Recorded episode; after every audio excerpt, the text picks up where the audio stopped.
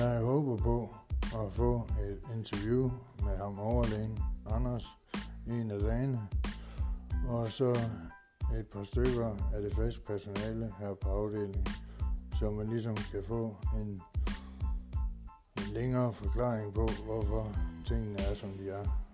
Men øh, det kommer bare roligt.